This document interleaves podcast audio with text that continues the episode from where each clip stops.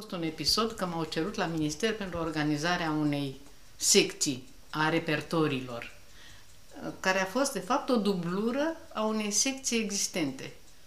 Tot pentru uh, repertorii, asta se numea cumva altfel.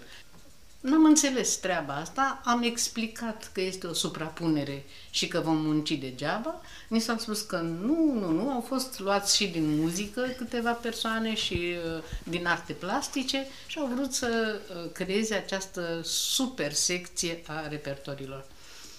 Am muncit trei uh, luni am pus la punct până la ultima gumă și creion de care era nevoie pentru... Am început să iau legătură cu scriitori în vederea repertorilor și așa mai departe și într-o bună dimineață ne-a chemat pe vremea aceea Rodan era, nu știu ce grad avea acolo, și deși eu am prevenit că stau numai un timp determinat și mă întorc la teatru, ei mi-au transmis într-o ședință în care au adunat pe toți cei pe care au solicitat pentru munca asta, că să trecem la lucru, la discreția, la dispoziția domnului Moldovanu, care era șeful teatrelor, dat fiind că Comitetul Central a opinat că această secție se suprapune secției existente.